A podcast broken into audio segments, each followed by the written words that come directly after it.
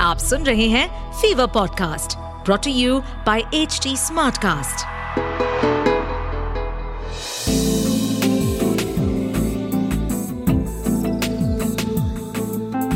एक अधूरी कहानी एक अधूरी कहानी कहानी वाला देव के साथ कहते हैं, बनारस की सुबह और अवध की शाम बड़ी खूबसूरत होती है।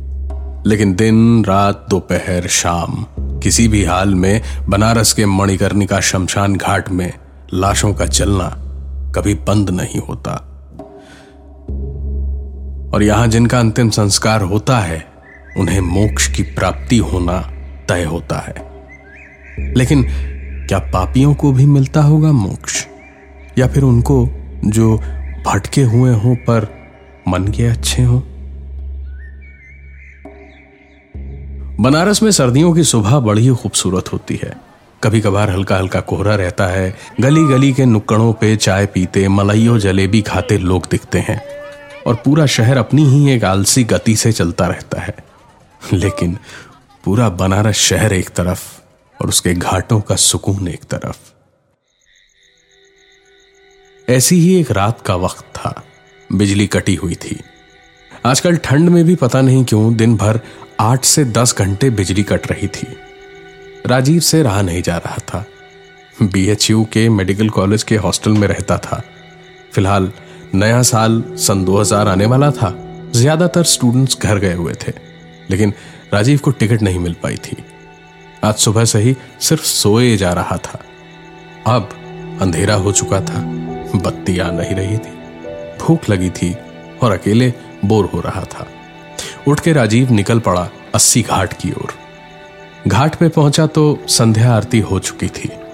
मूंगफली, चाट और बाकी सारे ठेले खोमचे भी आज जा रहे थे। अजीब बात थी। अमूमन तो रात को साढ़े आठ, नौ, साढ़े नौ तक रहते ही थे। लेकिन आज सब भाग रहे थे, पता नहीं क्यों। अचानक राजीव को बनारस के घाटों का वो स्वरूप दिखा, जो शायद सदियों में कभी कभार ही दिखता था। सारे के सारे घाट खाली थे। दूर दूर तक कोई नहीं था। राजीव को जोरों की भूख लगी थी। उसने अस्सी घाट से दशाश्वमेध की ओर चलना शुरू किया। करीब 25-30 घाट पार करके फिर यह घाट आना था। और उम्मीद सिर्फ़ इतनी थी, क्योंकि दशाश्वमेध घाट से गदौलिया बाज़ार या विश्वनाथ गली बहुत करीब है तो वहाँ खाने का कुछ न कुछ ज़रूर मिलेगा। दशाश्वमेध घाट की सीढ़ियाँ चढ़ने के बाद राजीव बाज़ार की ओर निकला तो देखा, वहाँ भी दूर दूर तक कोई नहीं था। सिर्फ़ एक चाय वाला और एक चाट वाला बैठे थे। आसपास भी लोग नहीं थे। राजीव ने पेट भर के वहीं पे जो मिला खाया, फिर चाय पी और वापस घाट की ओर चल पड़ा। हवा में जैसे ठंडक पड़ रही थी, रह रहकर एक कपकपी सी आ रही थी। राजीव के हाथ जैकेट की पॉकेट में थे। चाल तेज हो रही थी और दशाश्वमेध घाट से अस्सी घाट की ओर मुड़ते ही जैसे उसे पीछे से किसी ने आवाज़ लगाई। पानी।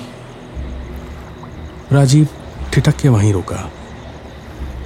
वो आवाज़ कुछ दस सेकंड बाद फिर आई।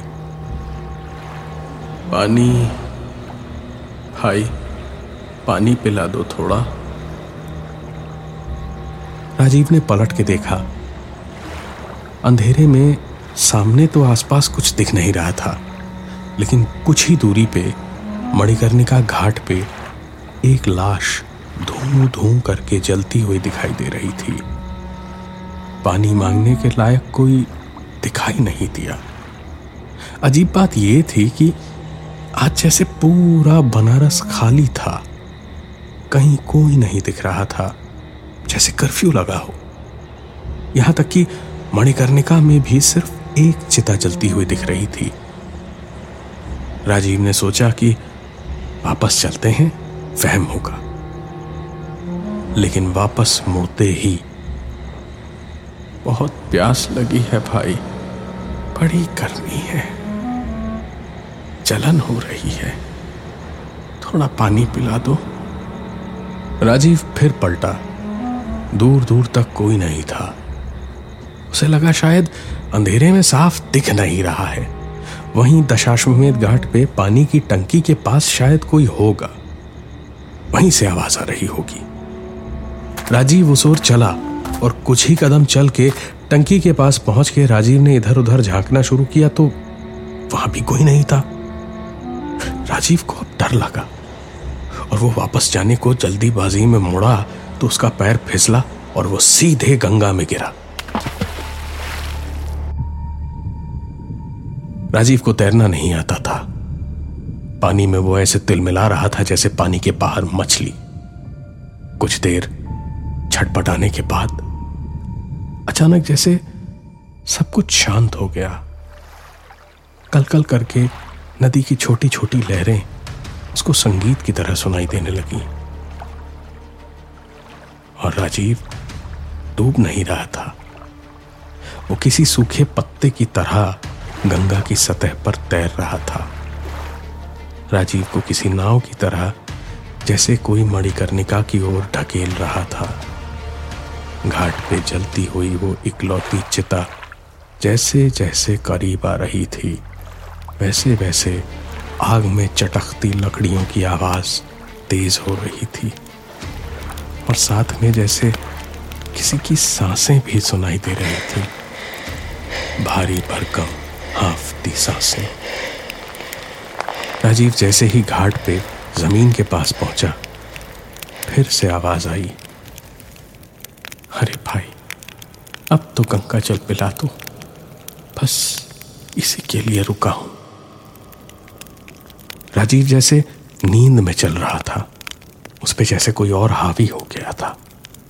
राजीव किसी पुतले की तरह वापस मुड़ा नदी की ओर, दोनों हाथों को जोड़कर एक चुल्लू पानी लिया और जैसे नशे में चलता हुआ उस चिता के पास पहुँचा।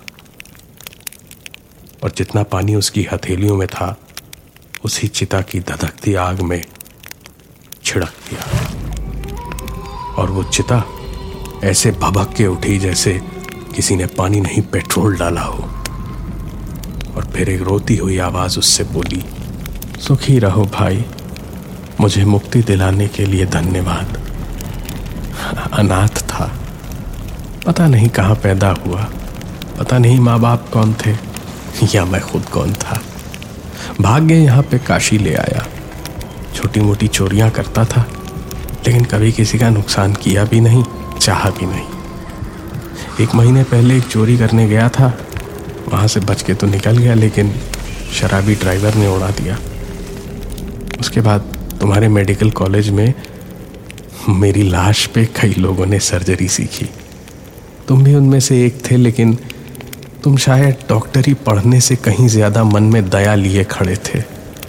इसीलिए शायद तुम्हारे हाथों से ये गंगा जल मिलने पे अब मोक्ष मिलेगा। धन्यवाद।